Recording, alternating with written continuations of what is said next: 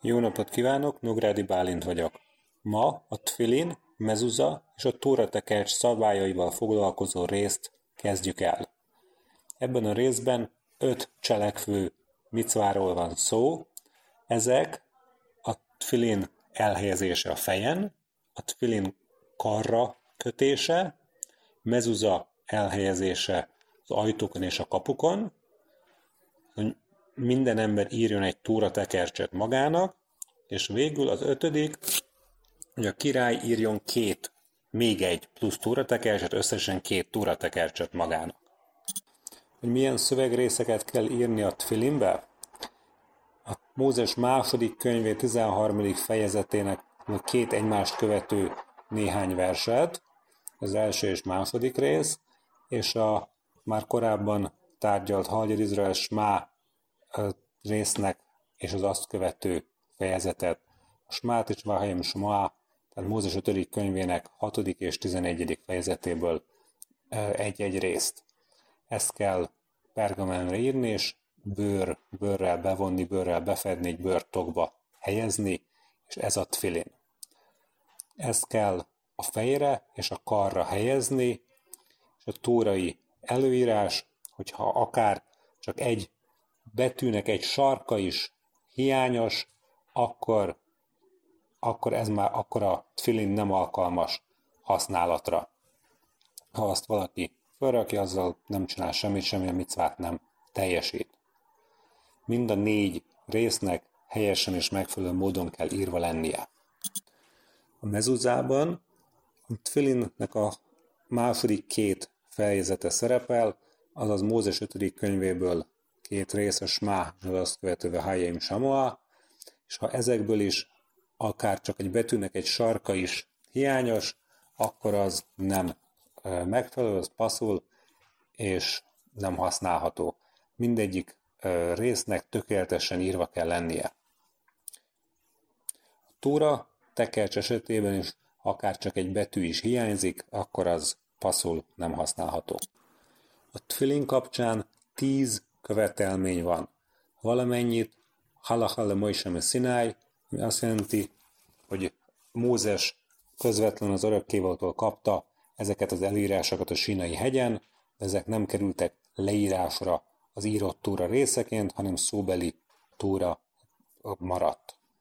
Mind a tíz követelményt teljesíteni kell, ha bármi is hiányzik, akkor a tfilin passzul nem használható. A tízből két követelmény vonatkozik a tartalomra, a, amit belehelyezünk, és nyolc pedig a, a dobozokra, amikbe helyezzük a, a tekercseket, és a szíjakra, amikkel a fejünkre és a karjunkra rögzítjük őket. A tartalomra vonatkozó előírások, hogy tintával kell írva legyen, és bőr perkamendre írva. A tokra és a szíjakra vonatkozó előírásokra részletesen a harmadik fejezetben lesz szó. Hogyan készítették a tintát? Párlatot főztek olajból, lehetőleg olívaolajból, kátrányból, vagy viaszból, vagy hasonlóból. Ezt besűrítették, összegyúrták fának a nedvével és egy kis mézzel, és utána ezt tovább gyúrták, és lapos, lapos formára öntötték, és megszárították, és így tárolták. És utána valaki írni akart, akkor ezt a száraz tintát beáztatta gubacs nedvébe, vagy hasonlóba, és akkor ezzel írtak. Így a tinta az egy önálló anyag, és azt le lehetett kaparni, el lehetett távolítani a pergamenről, hogyha erre volt igény. Az így készített tinta az ideális tfilin és mezuza íráshoz. De ha nem ezt, nem ezekkel, nem ilyen tintával írták ezeket, hanem gubacs dzsússzal vagy vitirollal, amit nem lehet nyomtalanul lekaparni, az is elfogadható. Így mi az, amit nem lehet használni?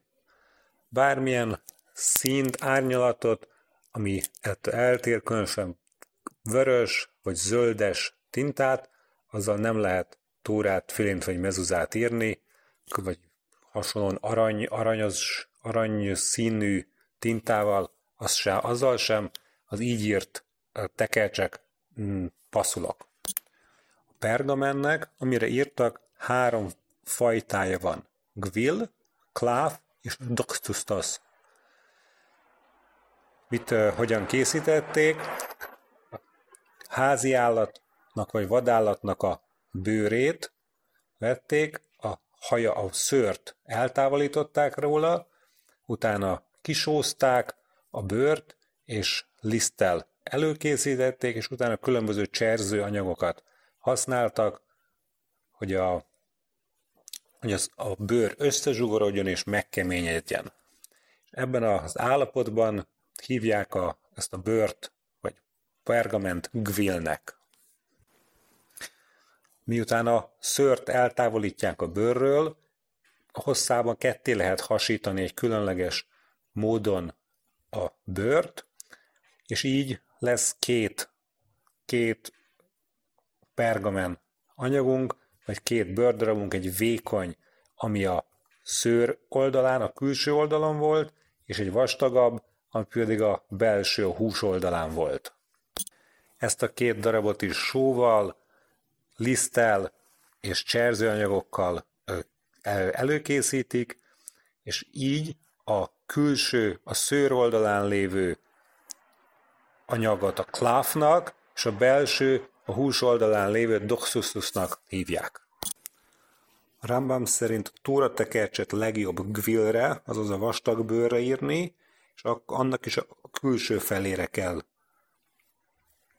De elfogadható, hogyha kláfra írjuk a, a széthasított bőrnek a külső részére, és akkor viszont a, a kláv belső felére kell írni.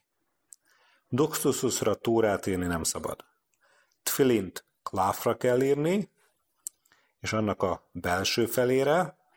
Mezuzát azt a legjobb doxususra írni, és annak a külső felére, de szabad klávra vagy gvilre is írni. Ezek a Rambam véleménye. Manapság azonban mind a három fajta kegytárgyat az ugyanolyan pergamentre írják, és annak a készítése eltér az itt vázoltól. A bőrnek egy külső vékony rétegét, ahol a szőr volt, azt eltávolítják, és a belső felének, ami a doxtusos lenne, annak is a, az egészet, vagy a nagy részét, azt legyalulják. És ez így keletkező pergamen, az jobb, szebb megjelenésű és könnyebb, súlyra könnyebb, különösen turatekesnél jelentős, mint hogyha máshogy készítették volna. Ezeket a kegytárgyakat tilos, nem kóser állat bőrére írni, ak legyen az házi állat, vadállat vagy madár. Azonban mind a hármat lehet írni kóser, bármilyen kóser állat bőrére, akár házi állat, vadállat vagy madár bőre az. Sőt, még akkor is szabad, hogyha a kóser állat az elhullott, vagy, vagy egy másik állat megölte, és nem a sakter vágta le. A lényeg az, hogy maga az állat az egy kóser fajta volt, és akkor a bőre használható attól függetlenül, hogy hogyan pusztult el. Azonban kóser halnak a bőrére nem szabad írni, mert annak büdös szaga és váladéka van, és bármennyire is cserzik vagy kezelnék a bőrt, ez a váladékot nem lehet megszüntetni, és a szaga nem múlik el. A gvil, amit a tóratekercshez készítünk, vagy a kláv, amit filinhez vagy tóratekercshez készítünk, az kifejezetten ebből a célból kell készíteni. Aki, aki cserzi a bőrt, aki készíti a pergament, annak kifejezetten az a szándéka kell legyen, hogy ezt tóratekercshez vagy tfilinhez készíti. Nem készítheti csak úgy kész, a pergament, hogy majd valamire használjuk, vagy levelet írok rá, vagy valami lesz vele. Nincsen kifejezett szándéka, hogy kegytárgyat tóratekercset vagy tfilint készít, akkor az a, erre a szent célra már nem használható. Mől a szándék nagy jelentősége van, és szükséges, hogy micva céljára készüljön, csak olyan készítheti, aki számára ez a micva az valóban hordoz egy szentséget, és ezért nem zsidó nem készíteti, mert ő neki a szándék az nem kellően tudja tükrözni a micva, micva szándékat, hiszen ő ebben nem érintett személyesen. Mezuzának azonban nem szükséges, hogy ilyen szándékkal készült pergamenre legyen írva. Ez a Rambam véleménye, azonban mások hangsúlyozzák, hogy mégis helyes olyan mezuzát is olyan pergamenre írni, amit a mezuza céljára készítettek kifejezetten, ha csak ö, rendelkezésre áll. További előírás, hogy a tekercset és mezuzát csak olyan pergamenre lehet írni, ami megvonalaztak. Tfilint azonban nem szükséges, vagy nem elengedhetetlen, hogy vonalazott pergamenre írjanak. A vonalazás az ezekben az esetekben egy karcolt vonalat jelent, nem egy valami ceruzával vagy hasonlóval be, beírt, behúzott vonalat. Azok a bibliai versek, amik a tfilinbe vagy a mezuzára kerülnek, azokat azok mindenki jól ismeri, ezek közismert, közismert részei a Tórának, ezért szabad őket anélkül is írni, hogy valaki egy, olvassa közbe egy már meglévő és ellenőrzött szöveget. Azonban tóratekercset tilos anélkül írni, még akár egyetlen betűt is, hogy ne nézzünk egy előre, előre írt és ellenőrzött szöveget. Ezzel együtt természetesen Tfilint és mezuzát is helyes úgy írni, hogy egy ellenőrzött, meglévő szövegetből olvasunk, és az alapján írjuk, hogy biztosan, helyesen minden betű megfelelő helyen és megfelelő módon legyen írva. Ha ezen kegytárgyak egyikét egy ateista írta, akkor azt el kell égetni. Amikor egy ateista leírja Isten nevét, akkor a számára nem tartalmaz, nem hordoz semmilyen jelentőséget, nem gondol uh, egy teremtő hatalomra, egy, nem gondol Istenre, ezért az leírt szavak azok csak üres, tartalom nélküli betűk, és így nem is kerül beléjük semmilyen szentség, és ezért nem csak, hogy lehet elpusztítani szentség nélküli betűket, hanem el is kell, nehogy valaki később esetleg használja ezeket. Hogyha egy nem zsidó, egy, egy hitehagyott zsidó, vagy egy olyan, egy áruló írja, egyrészt akik valamennyire hisznek egyfajta teremtő hatalomban, egy a világot irányító Istenben, ha nem is teljesen oly módon, ahogy az a Tórában elő van írva, akkor amikor ők leírják Isten nevét, abba valamilyen szintű szentség van, és ezért ezeket nem szabad elpusztítani, azonban használni se. És hasonlóan, hogyha egy szolga, egy nő vagy egy kiskorú írja őket, ha bár ők adott esetben megfelelő módon hisznek Istenben, azonban nem ők maguk nem, nem kötelességük teljesíteni ezeket a micvákat, ezért az általuk írt kegytárgyak szintén nem használhatóak, és ezeket el kell temetni. Elpusztítani nem szabad, szemben az elő, a legelőször említettel, azonban használni se, és ezért eltemetjük ezeket a használatra alkalmatlan kegytárgyakat. Egy ateistánál talált kegytárgyat, amiről nem tudjuk, hogy ő írta-e biztosan, vagy nem, azt nem szabad elégetni, mert lehet, hogy nem ő írta, és van benne szentség, de használni nem szabad, el kell temetni. Természetesen, ha ki van zárva, hogy ő maga írta volna, akkor, akkor az nem okoz problémát. Egy nem zsidónál talul, talált kegytárgyak, azok kóserek, mert általában nincs okunk feltételezni, hogy a nem zsidó írta volna. Azonban el kell kerülni a tőlük adott filin túratekes vagy mezuza vásárlását. Kegytárgyak, amiket nem kóser, állat vagy madár bőrére írtak, vagy amit nem a megfelelő szándékkal készített bőre, pergamenre írták a tóra és a tfilin esetében, azt nem szabad használni,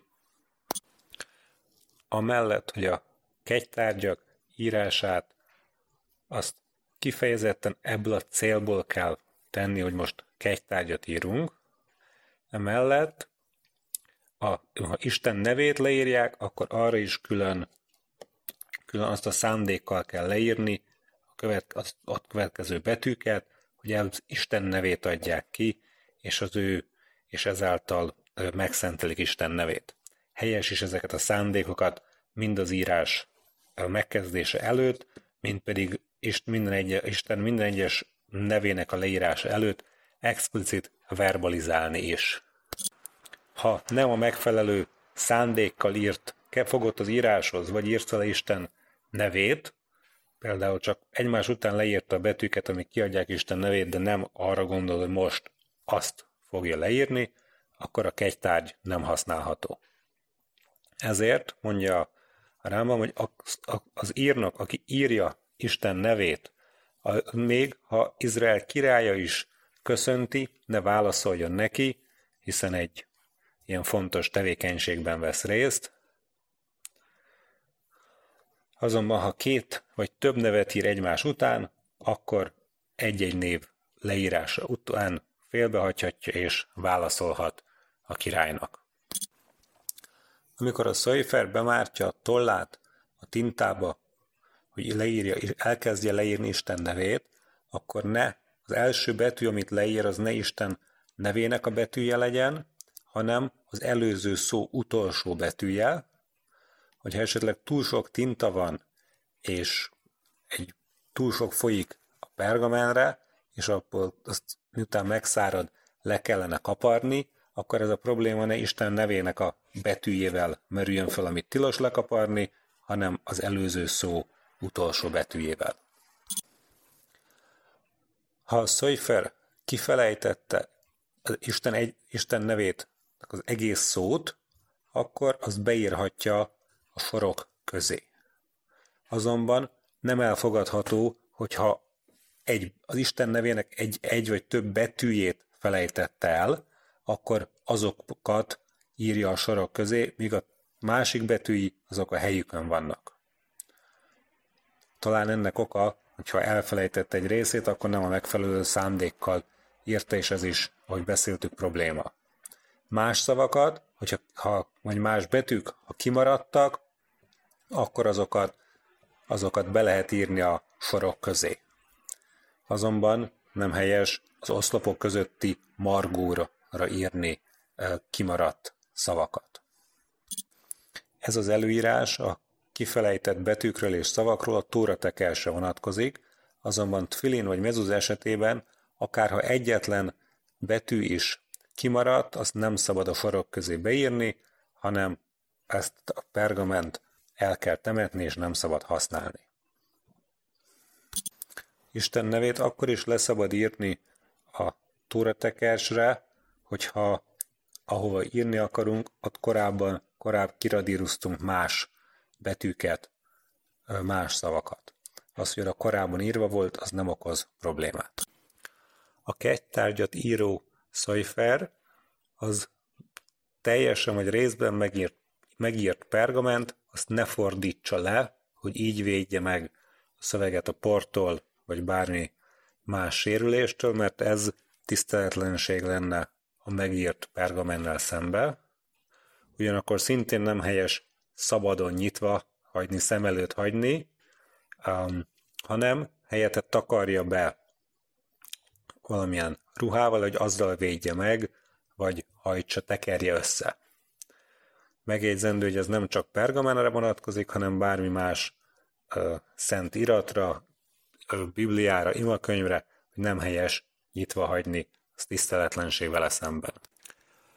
Különböző szabályokat fogalmaz meg Maimonides arra az esetre is, hogyha a szajfer, aki írta a Tórát vagy a mezuzát, hogy Tfilint azt mondja, hogy nem a megfelelő szándékkal írta Isten nevét, illetve hogyha azt mondja, hogy a Túrának vagy a Tfilinnek a pergamenjét nem a megfelelő szándékkal készítette elő, és ezeket, ha ez felmerül, akkor külön meg kell vizsgálni, hogy mi is a pontos helyzet. Tfilint és mezuzát csak héberül, assúri betűkkel szabad írni.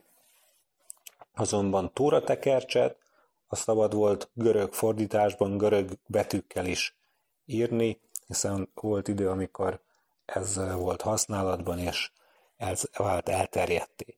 Azonban már a Rambam idejében is az akkori görög az eltért a klasszikus ógörögtől, és ezért Rambam már a saját korában megtiltotta, hogy görögül írjanak tóratekercset, és ma már csak as, héber és assúri betűkkel szabad csak tóratekercset is írni. Írás közben nagy odafigyeléssel kell lenni, hogy minden egyes betű önállóan magában álljon, azt, azt pergamen vegye körül minden oldalról, és ne érjenek egymáshoz a betűk, mert akkor az egy másfajta karakternek nézhet akár ki, és ha, ha nem pergamen veszi körül egy betűt minden oldalról, akkor az nem elfogadható.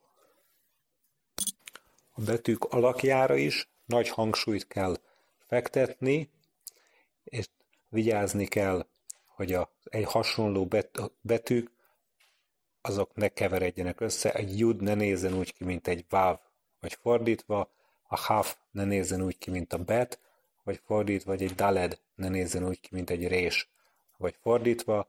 Az alapelv, hogy egy átlagos képességű gyermek, aki a betűket már ismeri, de a szavakat még nem tudja felismerni vagy kiolvasni, az meg tudja mondani, hogy az adott betű milyen. Végül az utolsó pontban Rambam a lyukacsos pergamen kérdésével foglalkozik. Alapvetően nem szabad a lyukra, lyukra írni, de ha átmegy a tinta a lyukon anélkül, hogy átfolyna rajta a túloldalra, olyan kicsi a lyuk, hogy csak azt befedi a tinta, akkor a lyuknak nincs jelentősége, és az nem okoz problémát. Ezért madár bőre, ami lyukacsos, ahol a tollak voltak benne, az használható. Azonban abban az esetben, ha ki elkészülte után töredezett meg a pergamen, és vált lyukassá, akkor ha a lyuk az egy betűn belül van, mondjuk egy hé vagy egy mem, ami körbevesz pergament belül, abban van a lyuk, az nem okoz problémát. Azonban, azonban ha egy betű töredezik meg a tinta vagy maga a pergamen, akkor, hogyha a betű többi részéhez csatlakozó rész az még van akkora, mint egy kis betű, mint mondjuk egy jud, és az így a töredezés letöredezett rész nélküli betűnek a formája az nem hasonlít másik betűhöz, hogy az előbb tárgyaltuk egy gyermek felismerni helyesen, hogy milyen betű, akkor az elfogadható. Azonban, ha megrepett betű szára kisebb, mint egy kis betű egy jud, akkor az nem elfogadható.